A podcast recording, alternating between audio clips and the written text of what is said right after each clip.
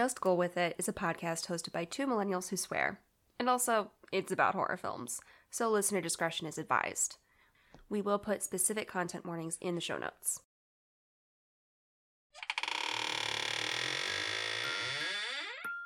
Boo!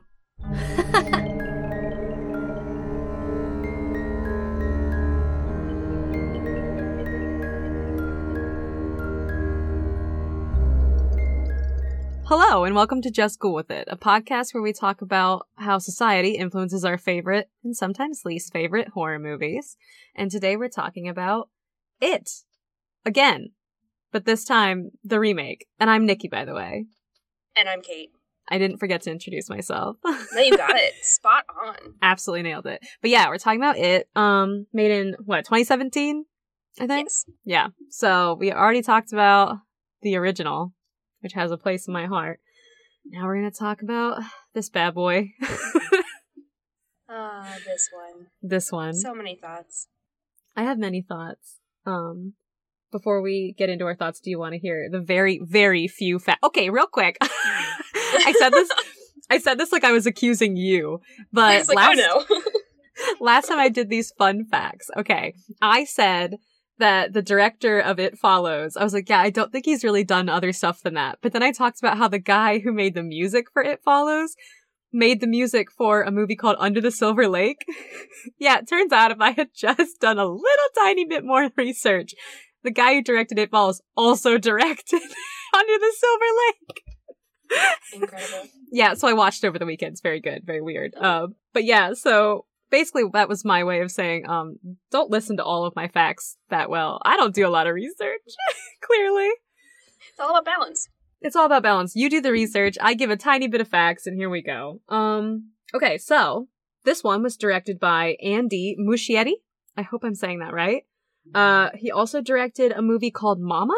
Do you know this? It's a horror movie. Yes. I've okay. I've never seen it. Um, but it was based on a short film that he also wrote, and apparently Guillermo del Toro loved it so much that he produced the feature film. So good for this guy. Love that. Um, the music was by Benjamin Wallfisch, and he's done a ton of stuff. The ones I wrote down was Blade Runner 2049, Shazam, The Invisible Man, Hidden Figures, and Cure for Wellness. And I believe he was, he, I don't know if he won, but he definitely was up for like a BAFTA for, uh, Hidden Figures. BAFTA? Is that what it's called? I don't know. I had a moment of panic where it's like, in Misfits, no. In he, he- in Doctor Who, which is very different from Misfits, they talk about like uh youth that have like acronym here and i thought it was bafta but it's not it's like youth that have gotten in trouble with the law and there's like an acronym for that it's not bafta okay, I don't think, remember what it is I think BAFTA is an award. Someone correct me if I'm wrong. I don't know. But I, I believe he was, he either won or was up for a few awards for his music. So yeah, very good music. Um, apparently he had a way bigger orchestra for It Part 2 because he did the music for that one as well. Um, Oh. and I guess, yeah, they had like a bigger orchestra and he said it was, um, a little more intense. And I was like, cool. So interesting stuff. Um, and then this is my favorite fact because do you remember the budget for the original that I told you? 12 million 12 million. Guess how much this one was? Uh 1 billion Whoa! Okay, listen. No. i don't know how numbers work 35 million. oh my god Yeah.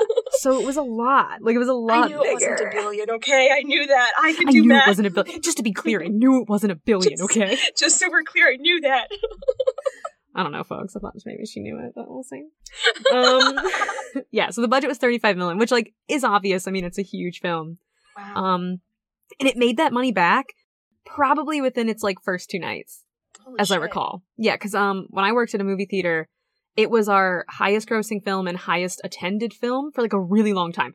And that also could be wrong, but it was one of our highest grossing films, as I recall, and like most attended. We had it for a really long time. So, I, I know when I was doing research, I was like combing through fun facts, which they called trivia, but I feel like it's not. Anyway, this is a qualm I have with the way they call it. But um, one of the things was about like how it was one of the highest grossing horror films. Yes, and yeah. I don't remember like what all the criteria, like highest grossing of this list or Right. of this year, but like it made that money back. it made that money back fast. Um, and I think it was because like you got a bunch of people who are nostalgic for the old one. You got a bunch of people who like haven't seen the old one, but probably love this one. And then obviously big fans that like just love the book. So they had a perfect storm of like making damn money. So, um, those are my facts. I feel like we don't need a, a recap though, because it's the same movie. See, you may not feel the need to, but I feel like I need to offer a recap because Oh, last no. time I messed up a little bit. so I would like another shot if that's okay with you. Another shot of me telling you what it's about. Me telling you because I Okay, you tell us. How about you tell us what it's about? Because no one needs to hear my horrible thoughts again. I'm gonna read someone else's words as I do. Okay. Uh, and this is from Rotten Tomatoes. And I just realized in this moment that I did not hide my bird clock. But we have 10 minutes until it sounds. You know what? Just for that, I'm leaving it in, and they're all going to hear the bird clock. oh, God. Let's all try to guess and go quiet for when it's going to happen. We'll 10 try to. now. 10 minutes from now, we're all just going to. And wait for it. I am recording in the closet though, so it's entirely possible that it'll be muted birds. Oh, okay. So, yeah. Well, then that'll just be nice. It'll sound like we're recording like in a meadow. oh, I mean, we are obviously. We are. Yeah. No. What I meant was we are recording in a meadow. Yes. So. And the Okay. clock that we're talking about are real birds. yes, Okay. you're Tell giving away all about of our the- secrets. It's fine. okay, so this is from Rotten Tomatoes. Seven young, no, seven young outcasts in Derry, Maine. It's already going really well. you had such high hopes. I think I'm just cursed. You can do this. You know what? I believe in you. That's actually a trope later. the power of belief. Anyway, Oh it's like clap your hands if you believe. is. We'll get to it. We'll get to it. You'll see. Well, I believe. Seven young outcasts in Derry, Maine are about to face their worst nightmare an ancient, shape shifting evil that emerges from the sewer every 27 years to prey on the town's children. Banding together over the course of one horrifying summer, the friends must overcome their personal fears to battle the murderous, bloodthirsty clown known as Pennywise. That was great. You absolutely you. nailed it. Yeah, and I got that in one take. We're gonna edit One out all the mistakes now. Yeah, we'll see about that. no. You know my flaws. It was only a teeny tiny mistake. It wasn't even that bad. It's fine. Um, cool. Okay. it all in. So I'm excited for this because we had so many weird facts about the original that I feel like this one's going to be just as wild because it's so different. Um, okay, so let's go to Kate's nerd corner. Take us away, Kate. Okay, so researching this was fun, meaning that it went a lot of different directions, and I was staring at my laptop saying, How do I pull these together? So, let's start with a quick recap. Last Yes. week we talked about moral panics in general and stranger danger in particular. Mm-hmm. This week, I want to talk about another panic clown panic. Oh, So- yay! I knew it. The questions I will consider what is it? When and where have clown panics occurred? Why might they spring up? And finally, how does this connect to it? So, starting off, creepy clown sightings are nothing new and they're not actually rare, but it doesn't always become wild. a wave of panic like it did in 2016. The so called Great Clown Panic of 2016. I wish that this was like fake, but it's so not. Oh no, it's real. Like, yeah, this is one of those panic. moments. What is it? It's uh the trope reality is unbelievable. Yep, me. this is one of those moments. The fact that the world went through a time when clowns just kind of took over. It's been like a struggle for the past decade.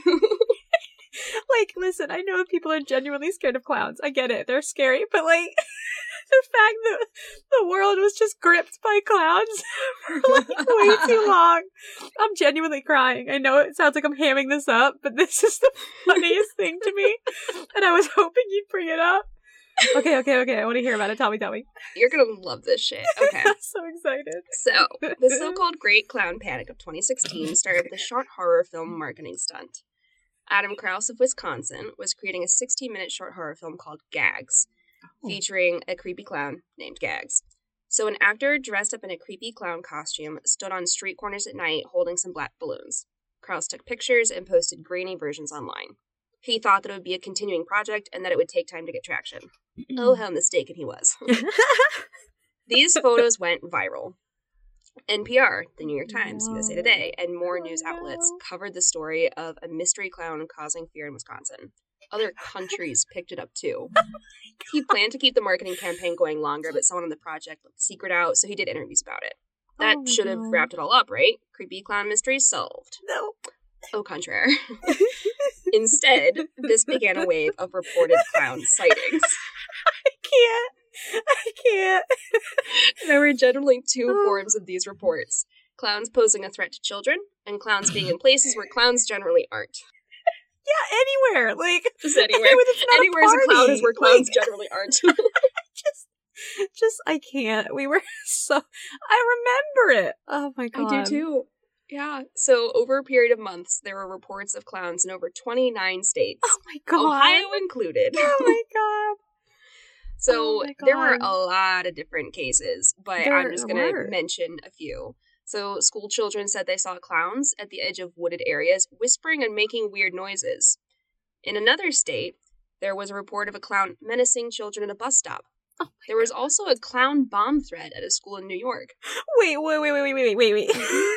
was the clown leaving the bomb or was the bomb like made of clown? I know it's a dumb question, but listen, in the clown panic, anything can happen. Clowns are known to explode if they get too anxious. Yeah, was that it? Like the clown was like, I'm gonna explode, or was it just like, it. I'm gonna leave a bomb? Like what? Uh, let's assume the clown was not the bomb; it was a clown placing a bomb. We can assume, but we can assume, but we'll never know the truth. we'll never know. Okay, cool. So- That's uh wild. In none of these cases was actual evidence of clowns found. Some schools banned clown costumes that year. Police Oh departments were trying to remind the public that there was no evidence of dangerous clowns on the loose, and a guy in Kentucky was arrested for wearing a clown costume and mask in public. There was also, uh, I think it was at Penn State University, there oh was God. a mob of 500 students that went out at night looking for clowns. they went clown hunting. Oh my god, I remember that. I remember Yeah. when this like mob was just like, "We're gonna get those clowns," and everyone was like, Mm-hmm. "Okay." Good for you. You got this. I'm And at this point, it's important to say this wasn't the first time we'd seen a clown panic in the US. There was a phantom clown panic in 1981 that started in Massachusetts and spread to other cities and states. There have been phantom clown scares over the years since then. And folks that have studied this pointed out that while creepy clown sightings are not uncommon, they don't turn into full blown panics unless there's also heightened social anxiety and unrest at the time. right. And what cultural anxiety was going full tilt in 1981? Oh, no. Stranger danger. Stranger danger. I knew it. I was like, it's partnered with it, isn't it? Mm-hmm. Oh no. So these were kind of like twinned uh, and Yeah. co occurring, but also like contributing to each other. So we've looked briefly at two clown panics in the US 1981, 2016. We know that moral panics find fertile ground in anxious society. yeah. But what is it about clowns that makes them an outlet for this fear? There are a lot of theories out there. The two that I read about concern the Mhm. uncanny valley and the ambiguity and unpredictability of clowns. So, a quick Yeah. clarification. I've heard people say clowns used to be whole- so wholesome, like when did they become scary? That's not necessarily true. In a Vox article, Aja Romano points out that clowns have always had a duality to their nature. And here's a direct quote. I wanted to quote it because I cannot rephrase this in a way that is as poignant as they said it. Right. So, the clown's evil side has always been central to its nature. The trope began as part of more traditional trickster archetypes across the world, like the court jester, the fool, and the harlequin. The clown plays the role of the ironic entertainer whose duality reflects the intrinsic darkness and lightness of humanity itself. By playing off this duality through satire, the clown has historically served as a tool of fierce social and political subversion. We crave the clown's fun, whimsical side, but the clown's dark side often reveals barbaric truths about human nature. I wouldn't say I crave the clowns. I wouldn't say I crave clowns. but yeah, that. Oh my god. so there is a long history of clowns in popular culture, and that's a worthy area of analysis. Go do that if you want to. We don't have the time for that. don't of time for so many clowns. so many clowns. So going back to why we can Mm. find, or yeah, why we find clowns scary. The uncanny valley is one of the theories, and it's not a Mhm. scientific theory, it's an aesthetics theory posed by Masahiro Mori, who was a Mhm. professor at the Tokyo Institute of Technology at the time. He observed that robots are more appealing to us as they become more human like, but only to a point. At that crucial point, when they're that familiar, we no longer find them appealing. We find them strange and tend to feel uneasy, to put it lightly. So the uncanny valley maps that point where the resemblance becomes unsettling. Right. But a lot of people have pointed out that clowns aren't really trying to appear lifelike. They're instead exaggerations and distortions of humanness. So Mhm. some folks say that the uncanny valley theory doesn't really cover it all. What is it then? An article by Erika Engelhaupt. I hope I'm pronouncing that right. It's a it sounds like a German name and I don't speak German. Anyway, it's an article in the National Geographic. there we go. the National Geographic. The uh, National Geographic. So, in this article, Engelhaupt considers the research done by social psychologist Frank McAndrew, who has two first names. I know McAndrew's not a first name, but like that's It's like they Frank keep taking all the McAndrew. names. Frank- A lot of men with these, you know, multiple first names. We I'm mad about it. I'm gonna stay mad about it. So, anyway, social psychologist Frank McAndrew did research on creepiness. He had a Oh. survey that studied over 1,300 people on physical traits and behaviors that they identified as creepy. The most common factor in finding something creepy was unpredictability. And the following is a direct quote from the article. According to McAndrew, what really makes clowns creepy is that they are ambiguous characters in so many ways. If a person is willing to flout the conventions of society by dressing and acting as they do, what other rules might they be willing to break? It is only when we are confronted with uncertainty about a threat that we get the chills. It would be considered rude and strange to run away in the middle of a conversation with someone who's sending out a creepy vibe but is actually harmless. At the same time, it could be perilous to ignore your intuition and engage with that individual if he is in fact a threat. The ambivalence leaves you frozen in place, wallowing in discomfort. So they talk about how that uncertainty and ambiguity Yeah. places you in like a freeze mode where you don't know how to react and you're just waiting Right. for more information. That's ugh, that is spooky. A little bit. So now we have some ideas about why clowns can be seen as creepy. What about the use of clowns in horror? I was listening to this podcast actually a few years ago. Uh, yeah, I think it came out in 2019. I'm bad at time, but it's called American We all are. Hysteria. hmm Uh, cho- host, host Chelsea Weber Smith posits that horror can operate as a pressure valve of sorts. Sorts. So, in the episode entitled Phantom Clowns, she said, In times of high cultural stress, horror movies often soar in popularity. They help us vent feelings of anxiety and fear, of the scariness and creepiness of the real world in a controlled way. We can examine our fear while knowing we're not in real danger. So, Interesting. All right. yeah, and that's in her um, episode about Phantom Clowns. Yeah, It's a really good episode. I've listened to it like three Mhm. times.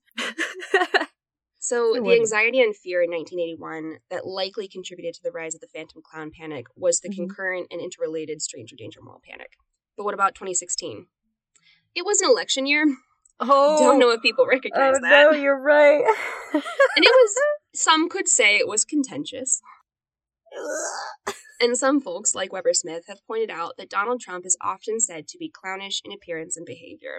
Sure his is. orange spray tan, his hair, his oversized suits. So we have a nation at a pivotal point politically and socially, a clownish figure that routinely flouts social convention and decency rising to the top, and rising tensions between and among parties. Mhm. Introduce a clown centric viral marketing stunt, and you have the spark of a clown panic. To bring this all back to it. As we know, this is an adaptation of a novel written in the 80s, and this Mhm. adaptation was in pre production in, ooh, I don't know how to say years. I was about to say 2009. I wouldn't have even questioned it. Oh, that sounds right. That's right. Checks out. yeah. it was in pre-production back in 2009. It actually went through three directors. Uh, Did which it I really? find really interesting. Yeah. So one of I can get into this later. Uh, but one of the disagreements with one of the directors was that he wanted it to be NC-17 instead Oh. of R. Whoa. Yeah. And he was like, you know, we Oh, wanted to make different movies. That's okay. I'm just going to leave the project. And that's when uh, the other, the actual guy came Yeah, on. yeah, yeah. Andy Muschietti. Muschietti. Thank you. I Mhm. was like, name with a lot of consonants. I know. I, hope I'm pronouncing his name right. I'm also very bad at names, but Andy Muschietti. I think that's somewhat correct. Yeah. So I'm not saying that the clown panic of 2016 influenced the creation of It Chapter 1 because the timing does not line up. Right. The audience that saw this movie shared the recent memory of a nationwide clown panic. Uh, it's true. And we're all bonded through that trauma, are we not? Oh, oh boy.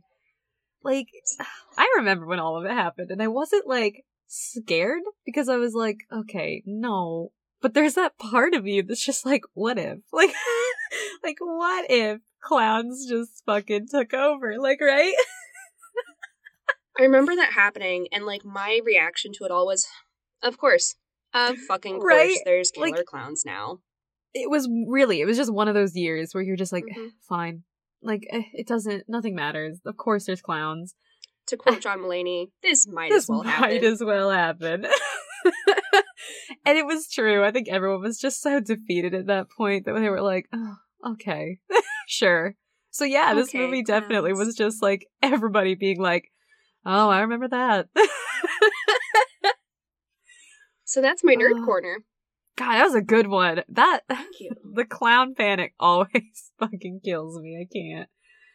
I Oh think I just I didn't suppress this memory because it wasn't like so immensely painful to me, Right. means, but like it just didn't rank in like the things that I remember No. from 2016. And so then It- uh, rereading this, I was like, oh my god, it did Yeah. happen. it, it's one of those things that like it wasn't necessarily that big a deal because it really wasn't real. But it also like when you do look back on it and you finally remember, you're like, what the fuck?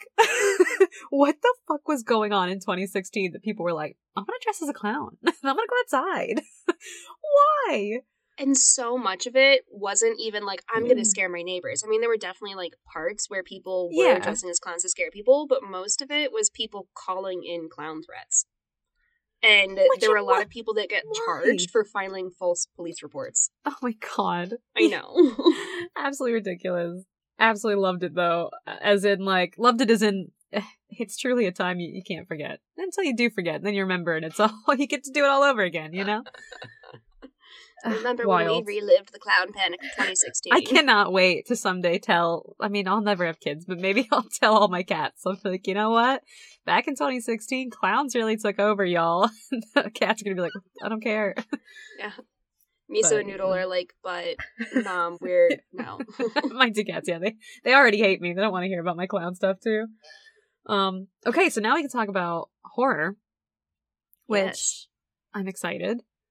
Um, mostly because this one was so different from the original, which, as you know, just holds like a special place in my heart because I love it. It's one of the first horror movies I ever saw. Um, so them seeing this one, it's very different. So I don't know how I feel about it yet. You know, like I saw it when it first came out, and I still just don't know where it sits uh, in my heart. Like, is it good? Is it bad? I just don't really know. This was my third time seeing it, and I saw it for the first time when it came out, and I saw it Mhm. in theaters. And so I know, like, I remember sitting next to my friend in the theater, and like she and I both like grabbing each other and screaming at a jump scare. But I also remember us being like, mm. yeah, I mean, Uh, it's and yeah, that's that's what it does and it's so strange um i saw it in theaters when it first came out because obviously it was one of my favorite movies i was really excited and i worked at the movie theater at this time so i got free movies so i was kind of like hell yeah like why wouldn't i check this out so i went and i watched it and i did like it. I was like this is really good. And then i saw it again in theaters because i had like a date and he really wanted to see it. And i was like all right yeah like we can go see it again. Free movies so i was like whatever we can do what we want. Um and even the second time, I remember being like, yeah, this is a really good movie.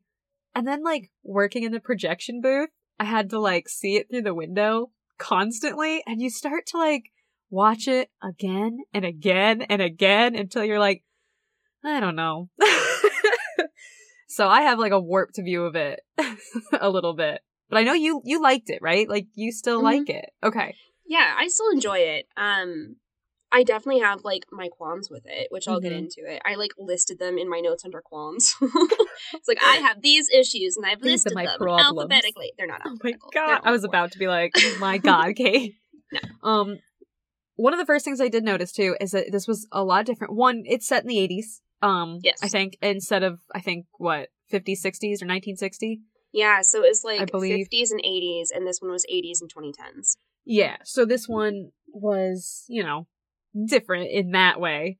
Um, but also remember in the original, it had those really intense primary colors. Yeah. And this one was like really opposite, where everything felt Mhm. really muted, even Pennywise. His red looked faded, like everything. And I think that's on purpose, obviously, to make him look old. And like we talked about this a little bit about how his costume is meant to reflect like his timelessness, which I also noted in the color is similar. He looks faded. He looks gross. Yeah. His uh makeup is cracked and it's kind of like um diluted is not like the exact thing, but like, but like it is not as saturated. you know? Yeah, like he's definitely like he's not bright like the Mhm. original where he's meant to be like an oversaturated pop of color. Mhm. And this guy, I mean, in this this guy, Pennywise, this clown in this one is so so muted and it was so interesting. And I have qualms about the costume, not necessarily for what it was supposed to represent, because I love that.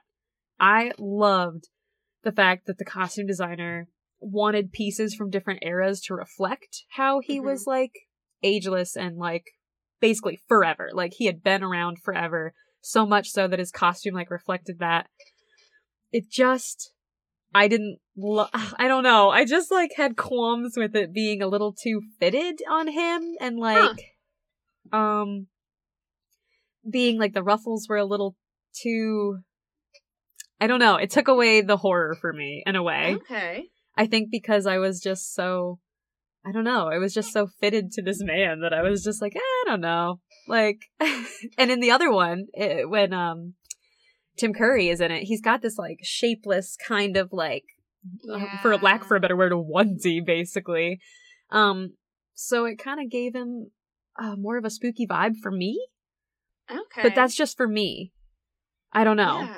So it felt more classic clown, and this felt more like you were being haunted by a Victorian painting. Yes. exactly. Which- that is the vibe. yeah, which, and I totally understand that that's like a vibe, and I can understand why people would be scared of that. But for me, it took it away a little bit just because I saw the ruffles, and I was like, look at this dandy man. Like, I was like, this sweet little dandy man is coming to get me. Hello, dainty sir. yeah, so it, that part took it away from me a little bit, but I didn't dislike it. But I wanted to mention it before I forgot. Yeah, this is gonna sound very minor and like a weird nitpicky thing to pick up, but the like definitely in the scene where he appears to Eddie, hmm I didn't clock if it was consistent throughout the movie, but his uh, pom poms on the Yeah. front of his outfit are off center, and to me that reflected his uh, instability and like the mercurial nature Ah. of Pennywise and how he's unpredictable and how there's Oh, just this scary. yeah, and so it's like you know that like when a character in a movie is like unhinged, their hair is messed up. Right, yeah. It was like that, where it's So like was his like pom poms like- aren't straight. Classic clown. They're weird pom poms. And you just know that like they are so intentional with setting things on movies. Yeah, so it's hard it's, to like, say that that wouldn't be. Yeah, Yeah, I can totally see that. I didn't notice that, but that's interesting. because it gives like this air of disheveled and Mhm. intentionally must, where it's like you don't know what he's gonna do. He's wild, And you don't. He's weird. no. Um, and that's the thing. Like the person who designed the costumes, I I did love it. I thought that whoever did it did a really really good job, and I did like it. Like it wasn't scary to me necessarily, but I appreciated everything that went into it, the thought and like what it meant. Amazing. It just. I'm also a costume nerd though at the same Yeah. time, and I studied costume history for a while, so I get a little like nitpicky about it to the point where I think I ruin it for myself. And that's probably what I did here. Because honestly, it was a super cool costume. I just saw his little Victorian ruff and his like ruffles, and I was like, no, not for me. no thanks. yeah, okay. And it also doesn't help. I'm gonna admit something now. The guy who played the clown, do you know his name? Do you Bill remember? Skarsgård. Yeah, uh, I think he's very attractive. Oh yes, it was So- very confusing to watch this movie and be like, I am wildly attracted to Bill Skarsgård, not as Yeah. Pennywise, as Pennywise. Here's the problem. Yeah, I was like, no, that clown's not hot. And then I was like, clown's a little hot. Clown. Like, I don't want to say it, but I'm gonna say it. That clown was hot. Okay. I'm not saying all the time, and I'm not saying that I, you know, I approve of his eating of children. I'm just saying it was a hot clown. so yes, it was confusing. I just hit my head because I laughed too hard. it and I like didn't want to say anything, but then I was like, you know what? This is like this is a safe this, space. Th- thank you. This has morphed my view of this movie so much that I I have to bring it up to the point where every time I saw him, I was just like, he's so good looking. Instead of being frightened. I am just very attracted to hit like Bill Skarsgård's kindness Yeah, in like all of the interviews and like all of the behind the scenes stuff. They talk about like how kind he was to the child actors and how like he would check in with them regularly and be like, "Hey, are you okay?" And like they had kept him separate for them for a while so that when they did scenes with him, they were actually shocked, not in like the scarring way, but like the surprised way. Right, And like the kid that played Eddie, I don't remember his name off the top of my head. He was great. Right. But um, there's a scene where Pennywise is like choking him and screaming in his face, and Eddie's Oh, crying yeah? and screaming. And then as soon as the camera's cut, Bill Skarsgård is like, "Hey, are you okay?" And the Jack Grazer, Grazer's like, "Oh, dude, I'm fine. I love what you're doing with the character." Oh, And it was just like every time I read these things about how kind I just Skarsgård is to everyone in the cast, What a and- sweetheart. I know, and it's like I have like this belief that we cannot like I don't know. This is only true for me. This is only true for me, but I cannot, you know, have real true feelings for someone that I don't personally know. And so it's like Right. I admire the shit out of Bill Skarsgård. I cannot say I'm in love with Bill Skarsgård. I cannot say that Listen, I'm not I- going to come out and just say I'm in love with Bill Skarsgård. I will say though, he's very attractive. He was a hot Yes, clown. yes. And he seems like a very kind person. So Yeah. for that, and I still, and this is also not taking away from his performance in any way because he was Mhm. extremely good. Like, he's very talented. oh that yeah. creepy face that he makes with his mouth, that's real. He just does Yeah. that. I Um, know. I was His little lip thing. I know Mhm. you guys can't see us, but we're both trying to do it.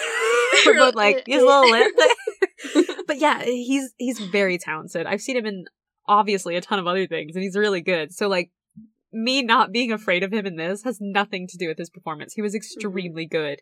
Oh yeah. I just I just like him a lot already, and saw this and was like, oh no, he's a good looking clown. I'm ruined. I'm ruined. I, I truly ruined. One of Um, when you mentioned the smile, it reminded me of like one of these trivia things because I spent like an hour reading facts about this movie.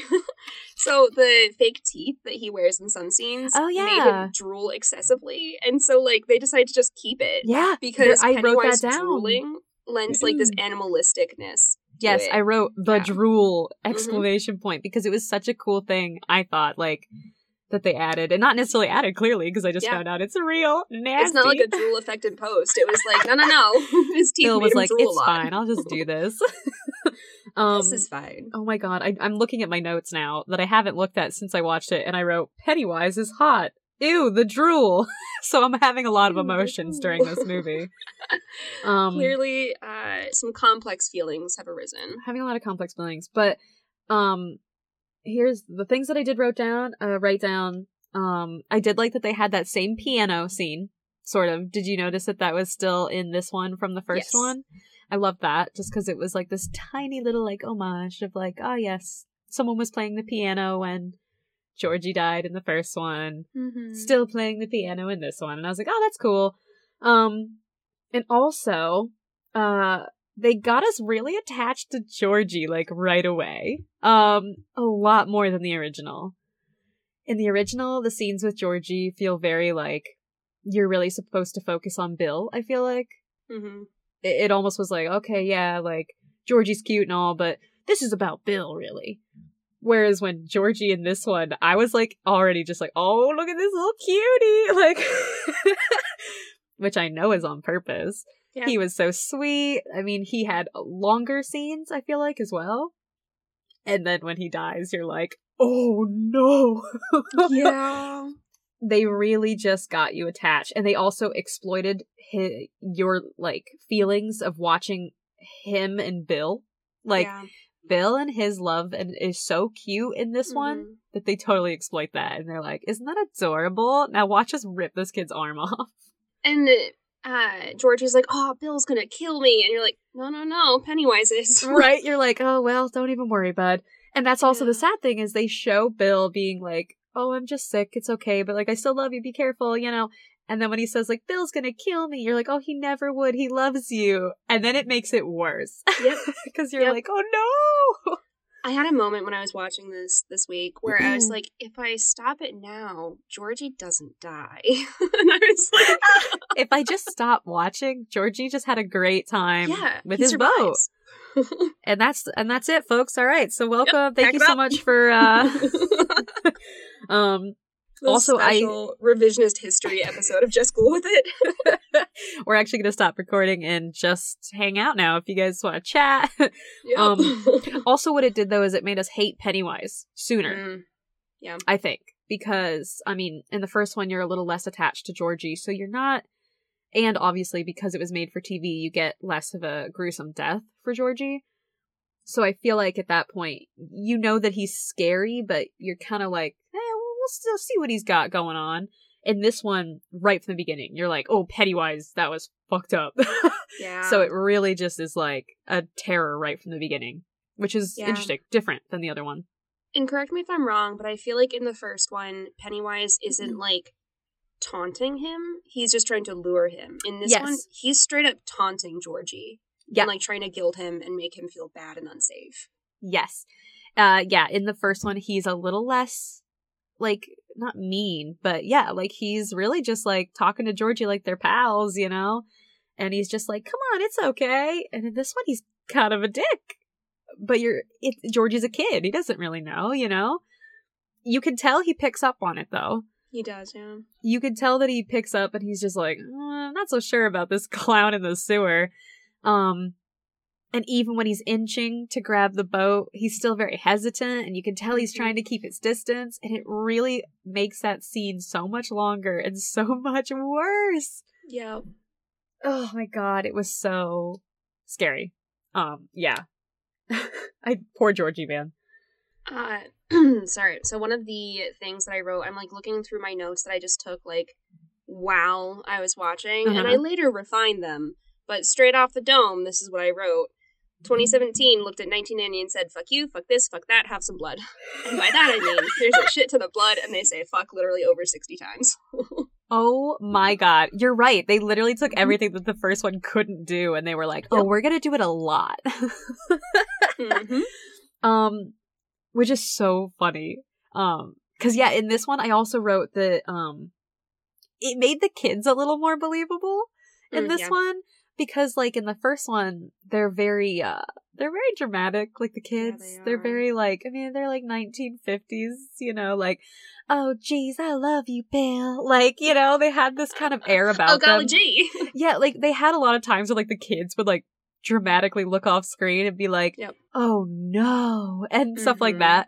In this one, they genuinely feel like kids who are just like, "I finally realized that I can say fuck, and I'm gonna say it a lot," you know? Because you Mhm. like when you're a kid and you finally realize no one can yell at you for saying fuck, and you're like, "Oh, this is it. This is my new vocabulary." and that's so what it felt like, and it was so funny. exactly. Um, but that is one of the things that took took it away from me is like the kids were so funny in this that it wasn't that scary. I can definitely see that perspective. I think for me, it was like the humor balanced out the moments of terror where Mhm. it's like, oh, we're just laughing with friends. And then it's like, Yeah. no, someone just died being stabbed in the neck with like, uh, yeah, sa- what are they called? It's Uh, not a safety razor. a safety razor, not an exacto knife, is it? Uh, it's a Switchblade. switchblade. Switchblade. Yeah. Yeah, I mean, and it you're totally right too because it it was a nice balance. I think for me it was just hard to focus because I was like, these Yeah. kids are really funny. But I can understand also how it's like how it could balance it out because there are a few parts in this that still terrified me. That little kid in the library with the eggs in his arms, Oh my god. I fucking hate that. He's dropping his little eggs, and I'm like, oh no, no, I know he doesn't have a head.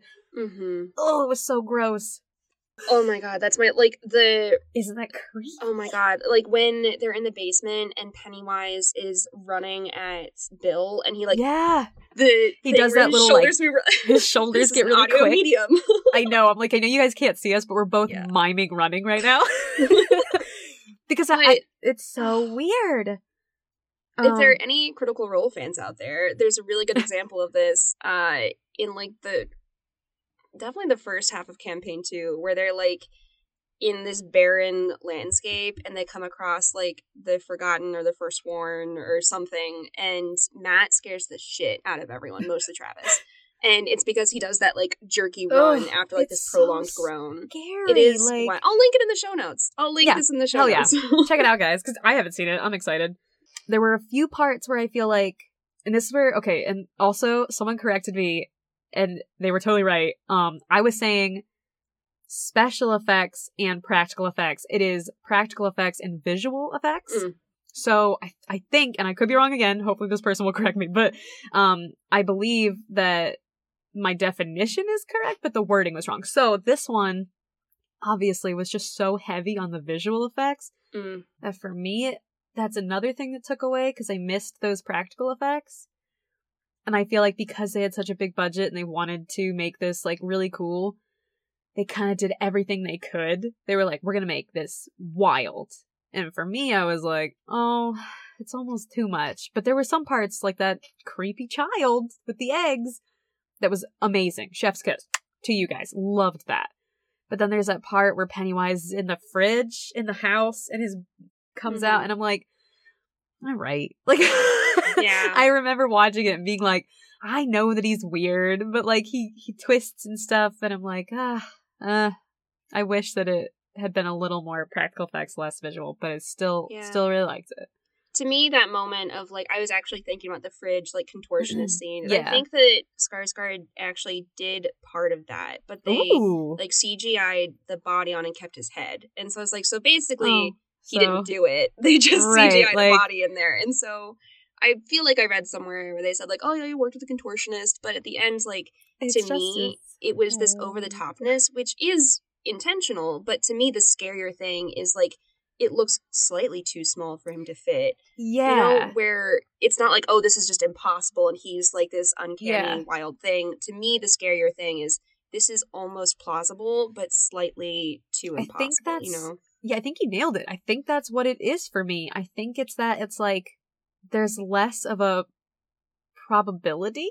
Like in the first one, I feel like the things that they're scared of and the way that Pennywise acts, he could almost be like a real person in a way, but he just does things that aren't quite right. And in this one, it starts off that way and then he just instantly becomes like completely impossible. Which he is, and I, I know that but I don't know. I think it was just so over the top, like him coming out of the fridge and him coming out of the the projector where he's huge and he's in the room, and I was like, okay, like they just made it so crazy that I was like, it take it took it away from me. But I could totally understand why it's still like a good movie. Still scary. Like it's still a good movie. I I think it's good. I just wasn't scared of it very much. Nikki, how dare you have opinions? I know, I, based in your I'm saying it like someone is gonna absolutely like, well, someone might. Maybe this is someone's favorite movie, and they're like, "Oh, "Fuck this girl."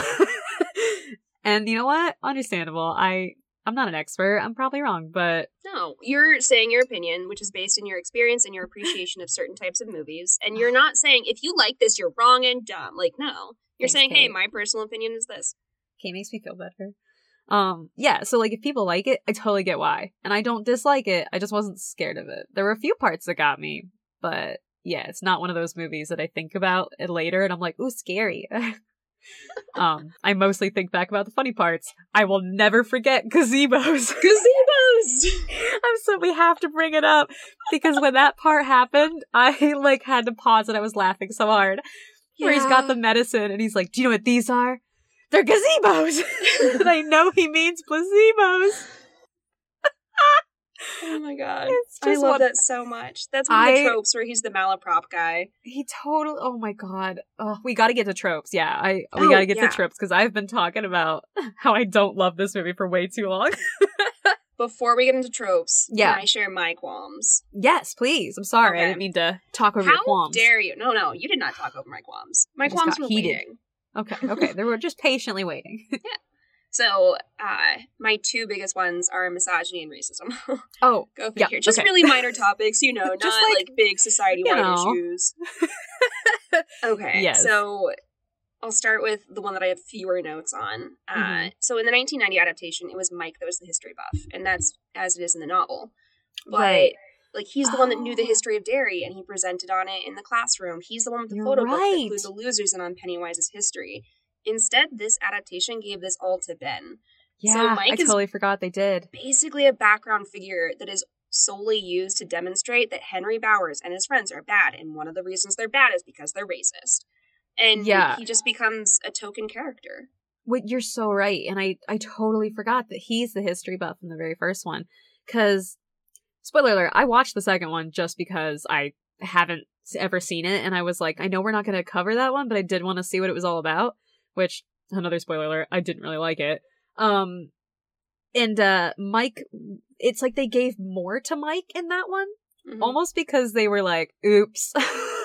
it almost felt like a consolation prize where they're like, we're going to give Mike a little more character in this one. And it was like, okay, but you took it all the way in the first one. So, Yeah. It almost also- gave no justification for it. It was just weird. my broader feeling of this goes back to like how Stephen King wrote that character because I Mhm. think he's a really cool character, but it's also like why is this one man responsible for like what is it six other adults? Like all the burden is placed on him All of to it. organize people and like herd Mhm. cats, and I was like this Right. just feels unfair. Um, and then that gets into some like um what's it called archetypes that are really problematic. Mm-hmm. But uh, the other thing that I want to talk about is misogyny. right. There's some really good articles on this. Another one by Aja Romano that I Mhm. really liked. Um, but to quote my friend Maggie, Bev gets the fuzzy end of the lollipop in this adaptation Aw. in a lot of ways. Oh, So- poor Bev. One of the changes from 1990 to here was the average age of the characters. So I think Right. they're all around like 10 or 11 in the first one, and here Uh-huh. they're all like preteens or teens. They're not children. Right. like 13, that- 14 kind of thing. hmm Okay. And that also introduces topics like puberty, sexuality, and menstruation. Right. And in, in the original, Bev is bullied because she's poor and her father's a janitor. In this Right. version, Greta and her group call her a slut and dump Yeah. literal garbage water on her. And why does Bev have to make it clear that she's not sexually active? She would be just as valuable, even if she had kissed a bunch Right. of dudes or more. But they make it a point in the film to have her tell Bill, you know, I didn't do that. And he's like, none of us ever believed it. Don't worry. How about instead it's like, what you've autonomously chosen to do with your body and sexuality doesn't have any bearing on how we perceive. Exactly. Yeah. It was like eh, when she feels the need to like confess that it's not something she did, and they're all like, "Don't worry, we never believed it." So, the- And so, they so what if she did? So what if she did? And they also routinely make her a very visible object of the male oh, gaze. Oh, yeah. She's never the subject. She's the object. Like when she's in her underwear at the quarry and they're all ogling That her. part weirded me out because And she is like humor. thirteen, and I know it's Yeah. for humor, but, but, it they sexualized her. Yeah, it reinforces problematic gender norms. Like, oh, boys can't control it, and it's like cute for boys to be creepy in this way. Like, it's it's reinforcing a lot of problematic shit. Right. And also, then- it was just creepy because they sexualized Mhm. like a 13 year old. And all like of that. this is in the changed context of Bev potentially being sexually abused by her father. Because Ugh. Mm-hmm. in the book and the 1990 adaptation, it was physical abuse and not um, intended to be shown as sexual abuse. Okay. Yeah. But there are strong hints in this adaptation that he molested yeah. her. So while they removed the sweet orgy scene, they basically position Bev as a damsel, an object of sexual desire. This entire Right. film. They give her like very few moments of being Mhm. like, like she throws the rock and they're all like, oh, wow, she threw that rock. And it's like, okay. Like it felt like they were trying to make up for these things that they did that they probably knew were kind of shitty and just, uh, didn't, didn't make up for it.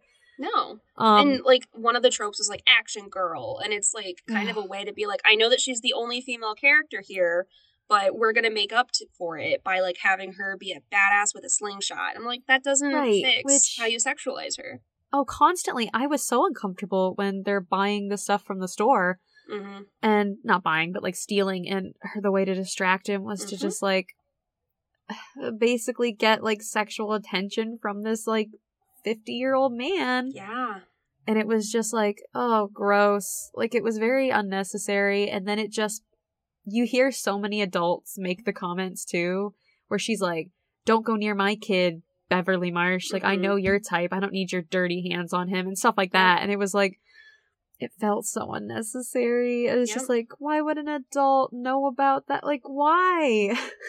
Yeah. So I was not a fan of the treatment of Beverly. Like she No. Sophia Lillis is incredible. Oh, she's great. And she acted the shit out of it. Like All I the thought kids did, I thought. Yeah. Oh yeah. I have nothing but love and respect for this cast. Yeah, totally. The whole Uh, cast. Great. but I just I feel like her character was really done a disservice. Yeah. So it wasn't it wasn't their fault. It was just, you No. know, the choices that were made in the writing and the directing was kind of like, "Oh, interesting choice." And But yeah. but now I have some fun tropes. Yes, I'm so excited. Tropes. So ready. Okay. So this first one doesn't have a ton of background or like cul- like cultural analysis. It's just Yeah. called absurdly spacious sewer. Where set up the sewer oh system oh my is shown god, as that's like true. traversable by multiple teens. Like without Standing crouching. upright. Yeah, and it's like usually they're like a few inches to maybe a few feet because it's wastewater. And like you don't wander through them and like carry a bolt gun and like have like a dangling rope that you can spaciously fall down. Like These it's ones are not. Oh my god, this one's blowing my mind because it's so true and it's Yeah. so it, it's in so many movies Yep. where it's like, yeah, wait, hold on, I've never even stopped to think.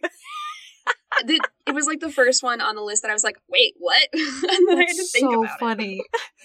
what a spacious sewer. And then the next one is adults are useless. Uh, Oh my God, And yeah. that's you know because especially in this version when Georgie Uh-huh. dies, you see the little old woman with the cat, and that cat is very cute by the way. Cat cares. Love that cat. Sad that I have Uh, to see it. I know. You did not need to witness this, pure You feline. didn't need to. But she sees Georgie with his like face in a sewer, and she's like checks out this is normal child behavior. Then she looks back, he's not there, but she sees blood in the street, and she's like, weird. Takes her cat inside. I remember this woman just being like, "Yeah, that kid's got his whole head in that sewer. That's weird," and doesn't do anything. If I saw a kid with his whole head in the sewer, I'd be like, "Kid, stop! Don't do that, Child, no. child, please, no." But yeah, they were. I I had a this in my notes too, where I was like, the adults were uh, much more useless in this one, Mhm. and exaggeratedly like useless to the Yeah. point where I was like, "Oh, this is very intentional." Yeah, okay. Uh, and then there's the Batman Gambit. And I had to Oh. Google this one because I was like, Yeah, I I was don't like, know what that on. means. I like, I'm not a comic book person. I don't Yeah, know. I'm not a superhero person. I do like graphic novels, but like, I'm not a superhero person. Yeah. So I was like, I don't know what that means. And so I looked it up, and it's basically a plan where people do exactly what you'd expect them to do. So, like, the villain does a villainous thing, and the plan of the hero plays in or like is in line with their flaws. And so their flaw could also be like a virtue, where it's like the hero that rushes in to save a loved one without considering their own safety. So in this case, the Batman gambit is that Pennywise takes Beverly hostage, knowing that the rest of the losers will follow. Because Right. And they she's a did. loser too. Yeah. Uh, and then I love this one. But now I must go. A hurried exit at the end, often used for sentimentality. So in this case, it's a way to get Bev out of Derry to set it up for the next part, but also to leave that love triangle unfulfilled and spicy. right. I hate the love triangle. I hate the love triangle. uh, oh, we're coming back to subversion though. Okay. Oh, so boy. The censored child death is double subverted. So this is a quote from TV tropes. When it was about to kill Georgie, instead of an off-screen death, we see him ripping his arm off, and Oh, Georgie's trying to escape. Then it reaches out to get him. This time, his death is off-screen. yeah. Oh my god, that's so true. And we have It Chekhov's so- gun. Oh, sorry. Go ahead. No, that was just ugh, that scene is so ugh Yeah. wild. Yeah. Uh, we have Chekhov's gun, something Mm-hmm. that seems minor that comes back to be a bigger deal, like the bolt gun or the switchblade. Right. Um, and then this is the one I mentioned earlier. Clap your hands if you believe. Uh, it's called the Tinkerbell effect, and it's basically like this is battery acid, and he like sprays his inhaler. It's like if you Yeah. believe it, it becomes true. right. Uh, and there's also a version of this trope where it's like the um, actor tries to get the audience to engage in a physical way in order to make something more effective. So it's like, tell Tinkerbell you believe in her, or Dora the Explorer, Clap clap, your her." hands. and then we have the damsel in distress with a bait and switch version. So it's when like the damsel in distress trope is pretty clear, but it's when a female character is put in harm's way, and that's used as a plot device to push the other main characters back together. yeah. Because what is a woman but a tool to manage men's emotions? And I know that I'm speaking in the binary, and like gender is expansive, and it's not just two genders, but this is the way this trope is set up. Right, yeah. Uh, and then I love this darker and edgier. It's just, what it is. oh my god. uh, darkest hour, that moment Uh-huh. where everything is the worst it can be and things fall apart. So in this Right. case, it's when the loses fracture after the Neibolt house. Yep. Um, I love this one because we talked about it last time. Daylight horror. This is the Oh, opposite yeah. of evil is not well lit because in a lot of movies, there's the trope of like something evil's happening and it's in a darkened Right. lair. You know, Whereas this, it was like ugh, so bright. Yep. uh, there's everyone has standards. And it's like when Henry Bowers is like, I gave you a pass because your brother died, but like, I'm done. Where it's like, right. be this bad, but not this bad. I won't cross this line. I remember that line, and I was just like, okay, so you're not willing to stab a kid if his brother died, but as soon as that grieving period is up, you're ready to murder. Cool. Nope. Good to know. And one of the characters is like, Yeah, I'm okay with like carving our initials into this child's stomach, Right. but like, you wanted to shoot a cat, we're done. Yeah. So it's like, those are, everybody has standards. These are the lines they want to cross. hey, listen, I'll stab a kid, but shooting a cat, that's too far. You know what? Honestly, I agree. Uh, not that I'll stab a kid. I just, You heard it just here mean, first. no. Just School never- it does not condone harm to children or animals I or other humans. never stab anyone. I just mean, like, yeah, like shooting a cat, that's horrible. yeah, it is. So is We're stabbing a cat I don't know. I'm digging a hole right now. I'm making it sound like I'm totally cool with stabbing. it's like one of those. Both are um, bad. okay, so you know when you mix metaphors where it's like, we'll burn that bridge when you come to it. I always Yeah. think of the like if you're going through hell, like if you're walking through hell, keep walking, and then like you're digging yourself into a deeper hole, and it's like if you're digging Keep into hell, keep digging. I'm gonna stop digging. so the next one I love is the fourth wall will not protect you. So the fourth wall, for like anyone that's not familiar, is basically the barrier between what's happening on screen or on stage and the audience. It's saying that this is our willing suspension of disbelief, and I will believe the things happen within those three walls. And the fourth wall is what separates you. Mm-hmm. Uh, but in this, there are a couple different examples operating on different levels. So there's a fourth wall broken with the characters where Pennywise comes out of the projector because that's supposed to be walled off. Like he is in a separate reality, which is a picture, but then he becomes part of their reality. and then he also does this with the audience. So I didn't notice it the first time I watched it. It just felt off, but I couldn't tell Mhm. why. It's because Skarsgård's eyes are looking different directions. yes. Yeah, Yes, his he eyes can are do like- that.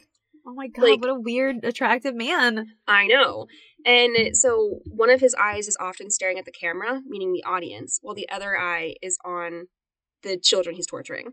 And so it's this like the fourth wall will not protect you. Pennywise sees you too. Ew. Yeah. I mean, you said that instantly. I was like, Bill Skarsgård can see me. All right, I need to stop with those clown stuff. I can't. that's Uh, that's so interesting. I didn't notice that. Yeah. Um I learned so much from TV tropes. I love it. I love it. That's so cool. And then just as a funny thing, there's the funny background event. So in one scene when they're like in an alley and Eddie's like trying to do something serious, you Yeah. see Richie in the background fighting with a band person over musical instruments. yeah. it's just so There were.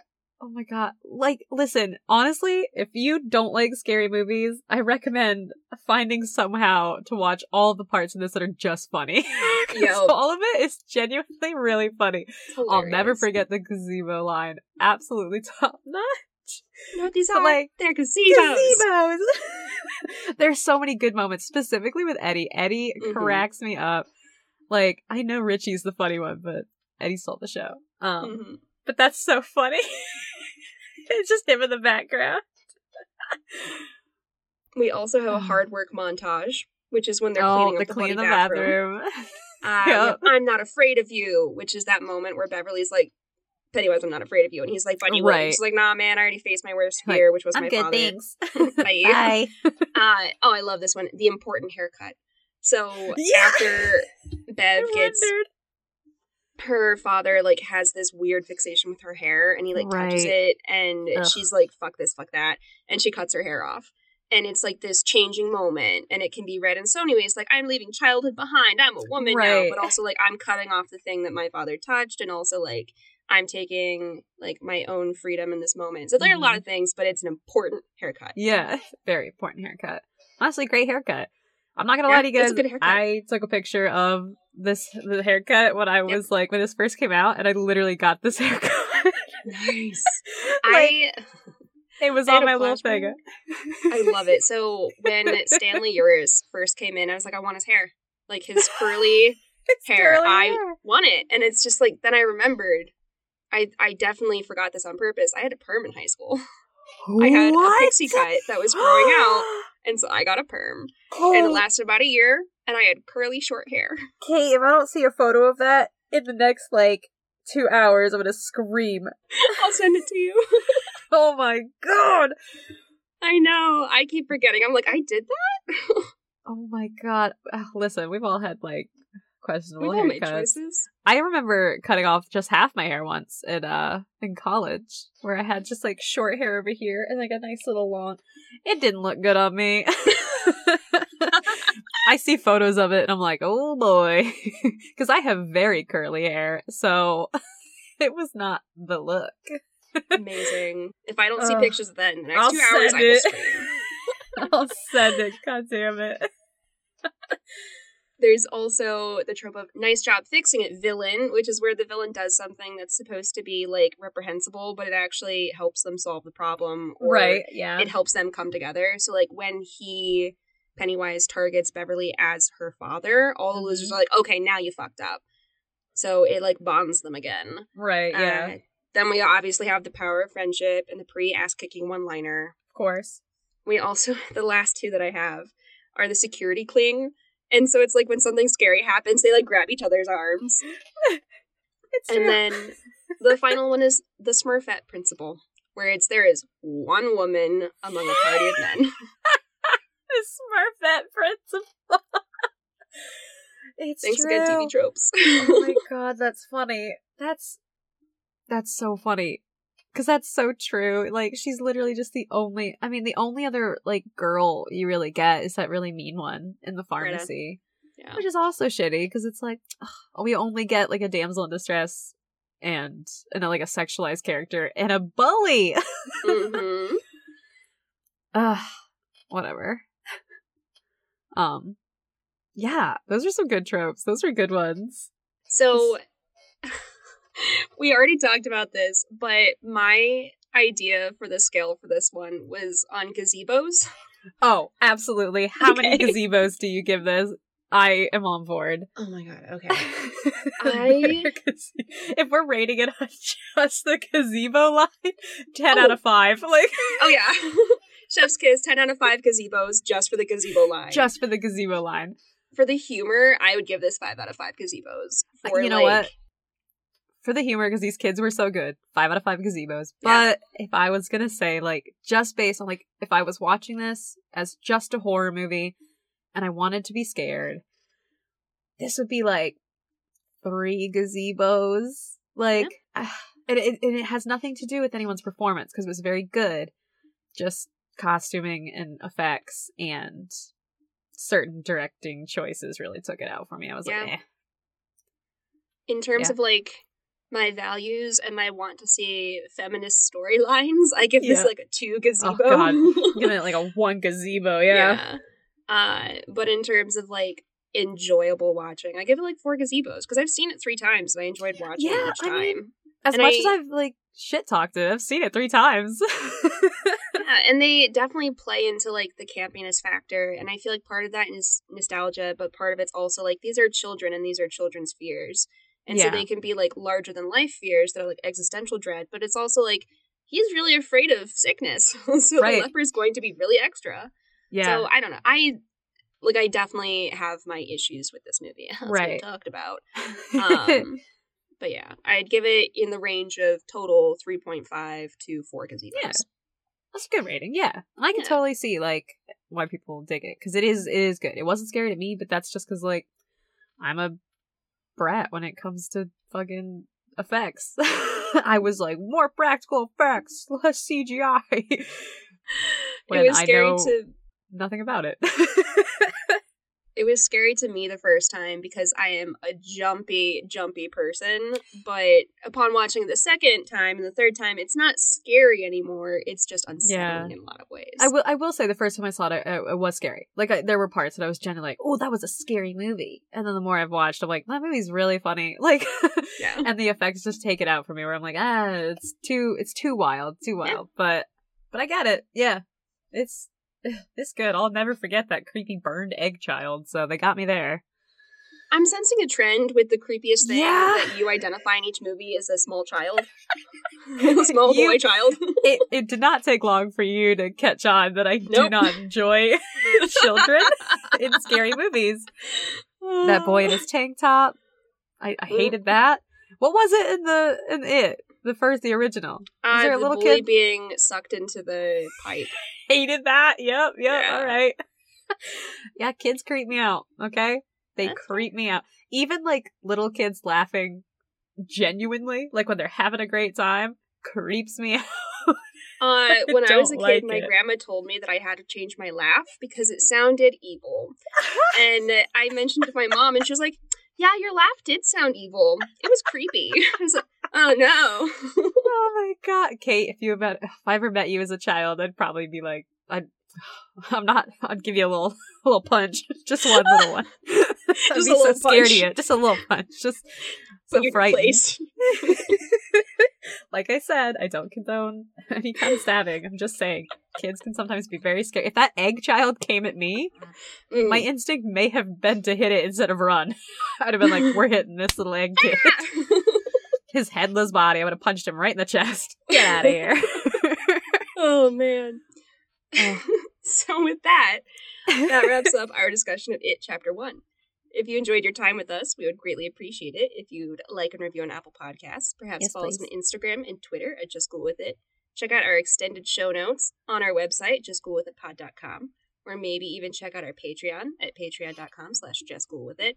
We'd also like to take this opportunity to thank Kim, Kelly, and Nihar. They are our incredible patrons, and we feel so lucky to have this have them on this journey with us. Uh, Yes. and our intro and outro music, it was new last episode, but we had already recorded by the time we put it in. So True. here is our shout out and our huge, huge thanks to Anthony Roccazella. He's at Puff the Magic Bassist on Instagram, and the cover art is by our very own Nikki. It's true.